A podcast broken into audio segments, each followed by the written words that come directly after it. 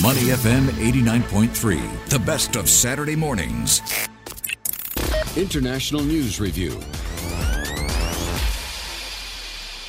Welcome back to our international news review. Steve Okun joins us in the studio. Good morning, Steve. Great to have you with us. A day in the life. I mean, I don't know that you can really argue against a day in the life. It's the greatest Beatles song of all time. Good choice, Steve. Good choice, Steve. We're putting it out there this morning. Our theme for the day is greatest Beatles song and greatest James Bond movie, as both franchises were launched same day, 60 years ago, October 1962. S- Sadly, Steve failed miserably on the James Bond question, Yes. but he's come back on. It's come back strong Yeah, on the Beatles. You're very strong on the one day in the life. You gave us Moonraker, Steve. Moonraker. You know, some of those some of those Bond movies, especially the later Roger Moore movies, were just were so bad. Well, Moonraker was a response to Star Wars, so they've got Oh. laser guns Yeah, and the yeah, yeah. beams coming out, and and Roger Moore's flares, flare trousers, Right. in Moonraker are the width of the causeway. I mean, Wasn't Jaws the villain? Yes. And, and right, Jaws was the villain. He was- Richard, uh, shoot, I Kiel. Richard Kiel. They yes. brought him back from The Spy Who Loved Me. Right. Yes, yes. He was the villain. And he had a love interest. That's how ridiculous that film was. that's how ridiculous that movie was. All right,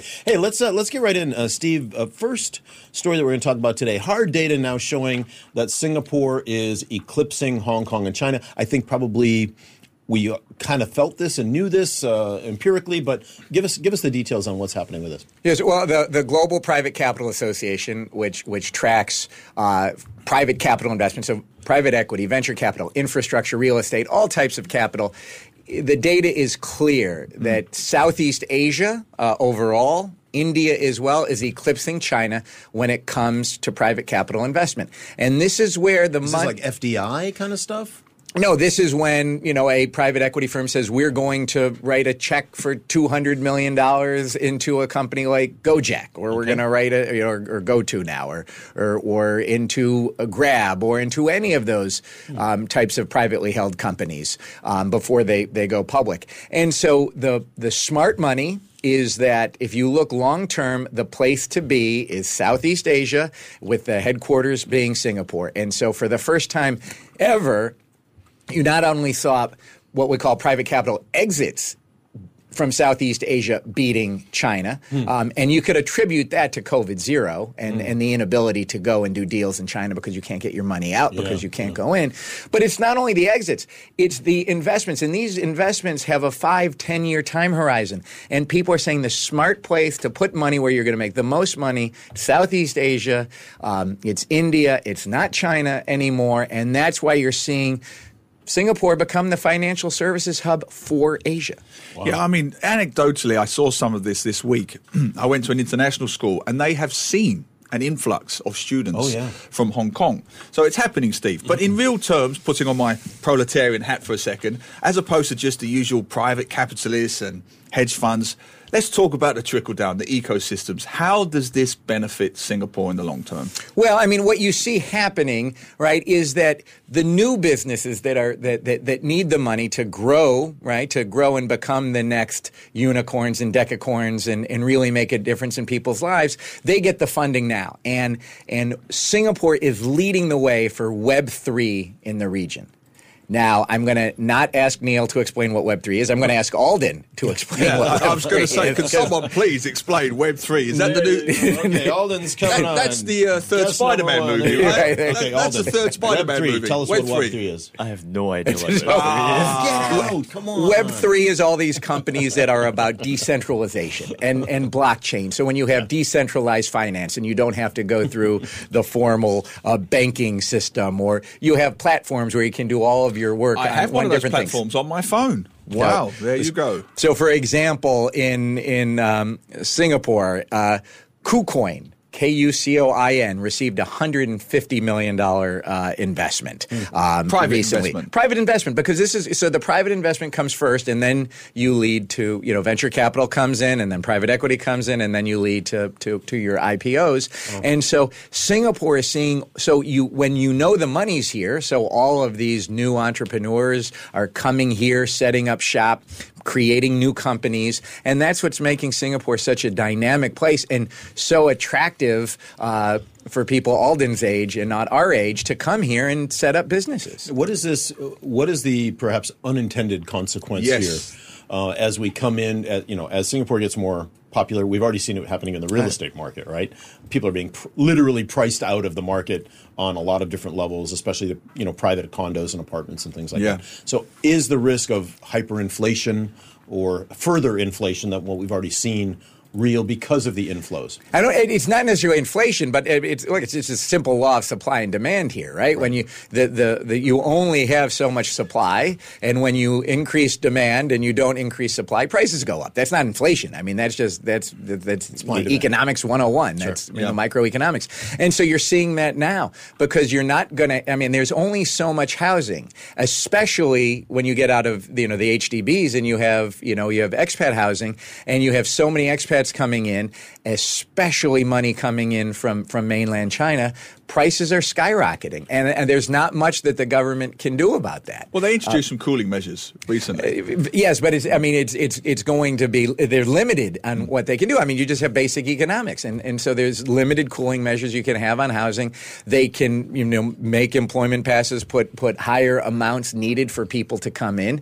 But look, you're going to be dealing with higher costs here, especially if you're looking at where where you know where the market is most limited. International schools, a perfect example. Housing for expatriates outside the HDB system that is going to be more expensive.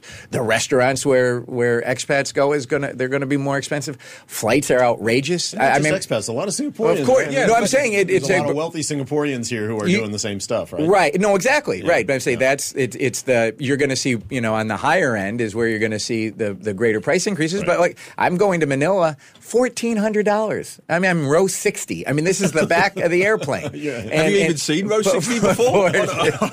Not since a DC 10. yeah, right. Yeah, yeah. That, that, but that's how, I mean, everything is, yeah. is, now it'll it'll balance itself out over time, but we're going to be living but with it, these though, higher prices. Glenn makes a good point. I'm thinking of young Alden over here who now knows about Web3. I'm seeing this daily on social media this fear of I'm being priced out of my own market in the workplace. You know, will my son, daughter be able to get a job? Now, if we do have this influx of talent, fantastic though it might be, are there socioeconomic consequences that Singapore has to take into account? Well, no, and Singapore does, and they and, and you and certainly in terms of employment. I mean, you have there, there are that is the easiest way uh, you can you can control the great demand, and it's already done. I mean, they're very it's very it's difficult to get an employment pass here. It becomes more difficult to get an employment pass. They're not opening up the employment passes as much um, to meet the demand. So th- that piece of it isn't the, the challenge. I think it's going to be it's going to be the the amount of wealth coming in and how you balance all that out.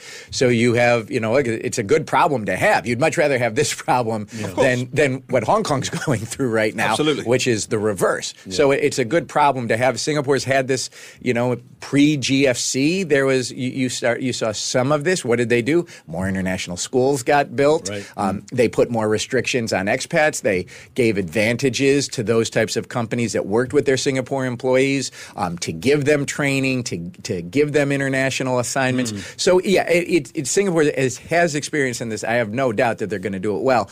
Um, but the data is showing that it is going to continue, and that the money that's coming in here now is not a bet on what's going to happen for the next six to twelve months. It's going to it's what's going to happen for the next five, ten years and beyond. And people see that the future in Southeast Asia with Singapore as, as the hub is very, very bright. Interesting. All right, we got to move on to our next topic, and that is uh, President Joe Biden has announced that he is going to pardon all Americans who have been convicted at the national level of possessing small amounts of marijuana. Now, this uh, it's going to impact about 6,500 people. Uh, these are federal condition, convictions, and of course, there are other state convictions where there are many more. Uh, this is a, an interesting move, especially moving into the election cycle. Uh, and tell us about that, Steve. Well, you have good policy and good politics intersecting right here. I mean, first, the president has said no one should be in jail solely for the use of possession of marijuana, um, and that arrests that uh, and jail sentences for conduct that is legal in many states um, has upended lives at the federal level. And so, what this pardon is going to do, it's not there's not that many people who are now in jail who are going to be released. Mm. But what it does means it clears your record. So there are a lot of people who have a record, you know, a conviction a for sim- a federal conviction, right. simple for possession, very tough to get a job, tough mm. to get mm. credit, tough to get housing. And this eliminates that from them. So this will do a lot of good for people who have already, you know, paid their price to society. The other thing is that this recognizes the racial inequality mm. that exists in the United States. Black people, white people smoke marijuana at about the same rates, but black people are three times more likely to be convicted of the crime of possession than are white people. Hmm. And so this addresses that racial imbalance that we have in the criminal justice system. Well, and so, I think the changing more is, you know, and, and notion in the U.S. with so many states legalizing recreational marijuana use that people are just feeling like in the U.S. it's just not that big of a, a, crime, let's put it that way, anymore. No, it shouldn't be a crime at all, right, to have simple possession. And, and that's what this gets to. But at the federal level, and as Glenn, you mentioned, most people who are in jail or have, have, have convictions for this are at the state level. They've been arrested under state law. Um, this is only people who've been arrested under federal law, which would, would cover the District of Columbia as well. But what this does is it sets the stage for the federal government to do more when it comes to, to decriminalizing marijuana. Right now, marijuana is treated under federal law more strictly than LSD and fentanyl. I mean, that's ridiculous. Wow. Wow. And so he, the president, through this executive order, has ordered the Department of Health and Human Services and the Attorney General to take a look at that.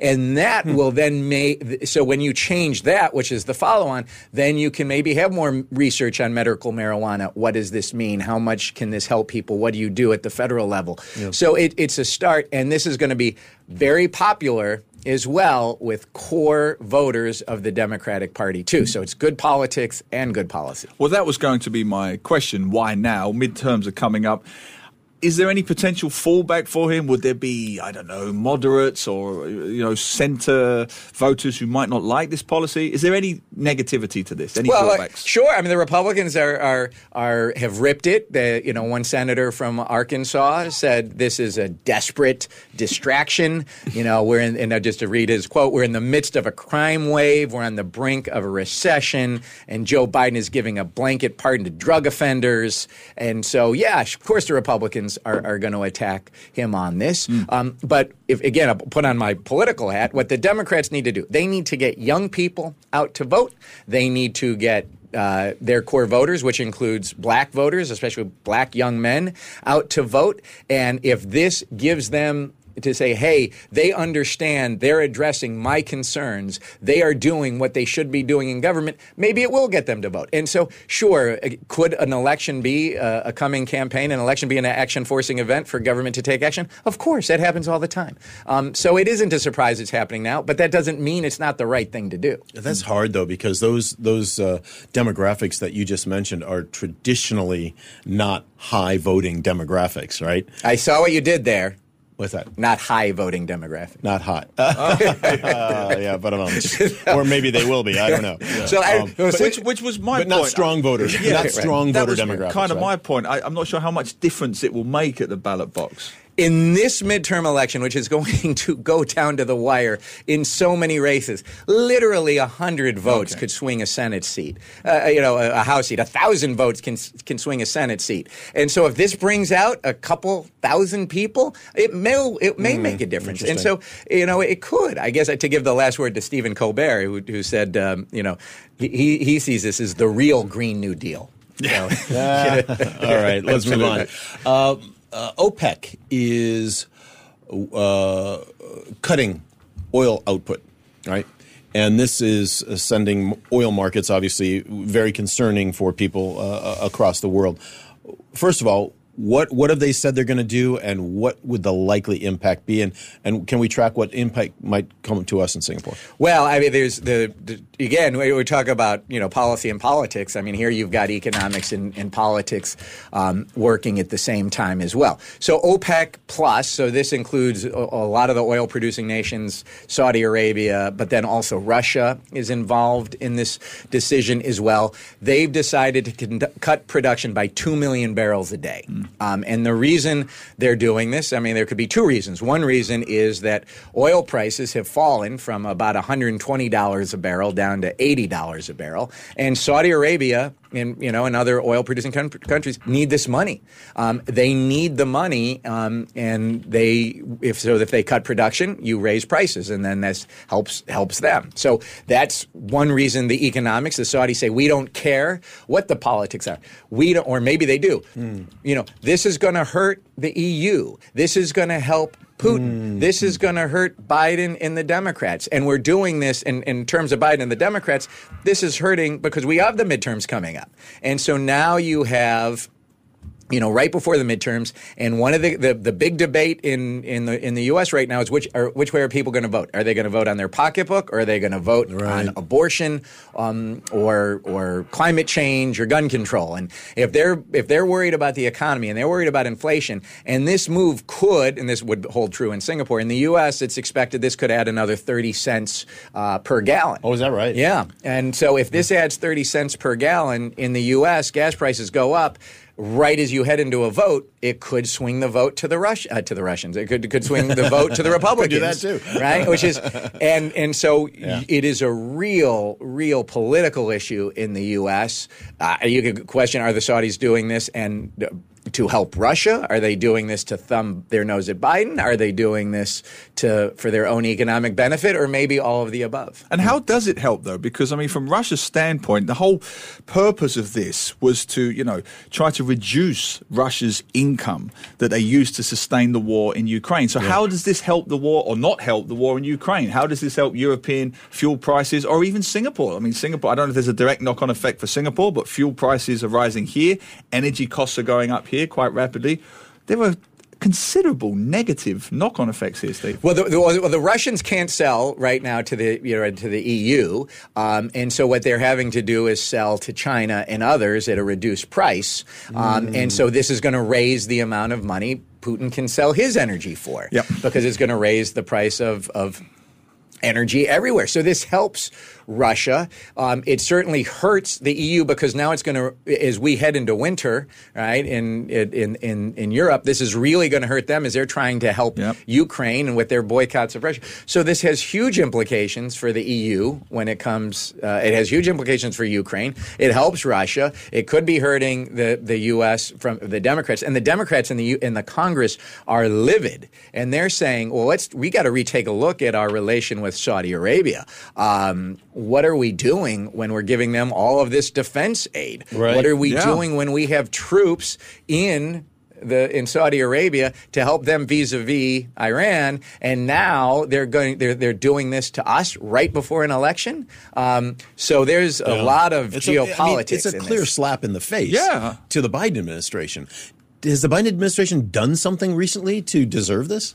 Well, I vis-a-vis mean, the Saudis. I mean, well, you could. I mean, you could say that the the the Biden administration has been very cool towards Saudi Arabia, and then you say had that that famous fist bump of course, between President Biden and MBS when he went to Saudi Arabia uh, for the first time. And that was but, a bad thing. Well, I mean, that was trying to be a reset of the of the U.S. Saudi relationship because look, Donald Trump really didn't care about human rights when it came to the relationship with Saudi Arabia, and you can argue that previous presidents didn't either. That it was oil dictated yeah. uh, and energy well, dictated most the relationship. Has, most everybody can agree on that. The Biden administration has gone the other way, and yeah. is, especially with the you know the the murder of Khashoggi and and uh, the, the presumption that that you know the the leaders of Saudi Arabia and MBS in particular either ordered it, certainly knew about it, didn't try and stop it, haven't taken responsibility for it at the leadership level level. Um, and so that has been a huge issue for an intention in the U.S. Saudi relationship. Um, and so you could see the Saudis saying, well, maybe we need to keep better relations with China, with Russia, uh, build relations with it's, Iran it's, it's against not, U.S. It's a not very subtle reminder, no. not very subtle message, let's put it that way, right? And just briefly, Yeah. Huh. what impact does this have on the Ukraine war? Because we've seen tremendous gains from Ukraine in recent days. Um, Russians falling away, just abandoning their strongholds. Will this turn the tide, or is it? Are we too much in Ukraine's favor now? Well, it depends on will will you know will Putin continue to just throw you know hundreds of thousands of Russians into this, continue to lose, but but keep the battle going, and then you get into winter, and then Yep. will the will the people of the EU say, "I'm willing to." Be cold. I am willing to pay much more for energy for Ukraine, or is this going to put some fissures in in the U, mm. U, EU stance towards towards the Ukraine and, and push Zelensky towards a settlement? So yeah, this is certainly what part of Putin's strategy Which is is the happening now, you know, by the way. Uh, UK is already pondering energy uh, restrictions and blackouts over the winter, up to three, four hours have a to. day. They're I mean, contemplating it already. We're heading into the the heavy knock-on fuel. effects are huge. Yep, heading into the heavy fuel use uh, system in, uh, in in Europe. All right, let's uh, let's move on to our last story quickly. We just got a couple minutes to talk about it. Airbnb. Uh, so we just had Hurricane Ian in in uh, Florida. We know that and tragedy uh, there, deaths, many uh, do- dozens and uh, deaths and and billions, tens of billions of dollars of of damage. But some people who rented Airbnb uh, properties there are finding out that um, that Airbnb is not covering their the, any of the losses that they suffered renting those places um, under their standard weather uh, uh, their, uh, extenuating circumstances. I think policy is what they call it. Now, this is not only for Airbnb, but uh, VRBO and some of the other ones have similar policies. The reason I think this story is interesting is because many of us here in Singapore rent those properties when we travel abroad. And now, with climate change happening at the rate that it's happening, are we all at risk of potentially finding ourselves on the wrong side of some kind of refund or satisfaction if we run into a, a weather related event? Look, if you are in Singapore and you are using Airbnb, you better know what the extenuating circumstances policy that Airbnb has because it explicitly covers Asia as well. So basically, Airbnb says, look, there are some things that are pretty obvious. You can have a hurricane in Florida. You can have Exactly. weather events in across Southeast Asia, South Asia, and if you are going to rent during these periods and you get hit with a cyclone, you get hit with flooding, you get hit with hurricane, you're not getting your money back from Airbnb. That is not what we're going to allow you to do. And so, for example, there are dozens of weather events and natural con- conditions and diseases listed on Airbnb's website. It says if you are going to Hong Kong, Macau, Taiwan, Japan, Philippines, or Vietnam May through September, and a cyclone comes through or other weather comes through, and you can't go, you lost all your money from Airbnb. That's your responsibility, not the host's responsibility. Um, if you're going to be, you know, going to India or Myanmar, Sri Lanka, Thailand, May through June, October through November, hey, it's rainy season there. You're out of luck if you can't go because uh, something gets flooded. So Airbnb says, you want to buy travel insurance? Buy travel insurance. We're not a, an insurance company. Yeah. Although uh, you read the website, it kind of seems that they do give some cancellation, so you really need to go read that fine print. Well, and travel policies as well. You know, this uh, sort of act of God uh, Yeah. uh, Which- exclusions yeah. in there too. You might be out of luck uh, with a traditional travel policy too. I one, mean, for one me, question, Neil, and then we yeah, gotta go. Airbnb. I, I, my sympathy is with them. I mean, are we going to see now? This is going to be the norm now, Steve. Less insurance available for climate-related matters. If you're going to go to Florida during hurricane season, I'm not sure how much sympathy we're expecting these companies to have. Mm. or Thailand in, in October and November. And they, so they say, you want insurance? You know, get your third party insurance on your own. We're not that type of insurance company. These are obvious risks. You should know them. Um, I don't think most people do. I don't think people say, oh, you know, if some hurricane wipes out the condo where I'm going. The condo doesn't even exist. Oh, but by the way, you're not getting your money back. Yeah. Interesting. All right, Steve. As always, thank you very much. We'll look forward to talking to you next week. Hey, and, and shout out Ava Ho. I'm wearing her her new her new T-shirt. Oh, there you go. That we got at the uh, Ukraine event. that we all Fantastic. together. Very good. Thank you, Steve. Steve Okun, International News Review. To listen to more great interviews, download our podcasts at moneyfm893.sg or download our audio app. That's A W E D I O. Available on Google Play or the App Store.